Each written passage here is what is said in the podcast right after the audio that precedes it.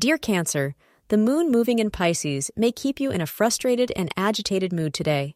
Many of you might not be influenced positively owing to this transit. Try to be as articulate and patient as possible when interacting with others. Astrologers advise you to be tactful and diplomatic in your approach today. Do not worry, it is a transitory phase that will be over soon. The color white, if incorporated in your outfit, will help channel positive energy. The time between 2 p.m. and 4 p.m. is predicted to be lucky for you today. Today, you are considering taking a romantic relationship to the next step. It may be that you've been involved with your partner for a while now, and today your mind is playing with the idea of making it permanent. These mental exercises will be fruitful and will guide you in the right direction. But listen to your heart and keep your feet on the ground because you're making a long term commitment.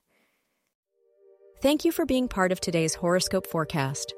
Your feedback is important for us to improve and provide better insights. If you found our show helpful, please consider rate it. Your support helps us to continue creating valuable content.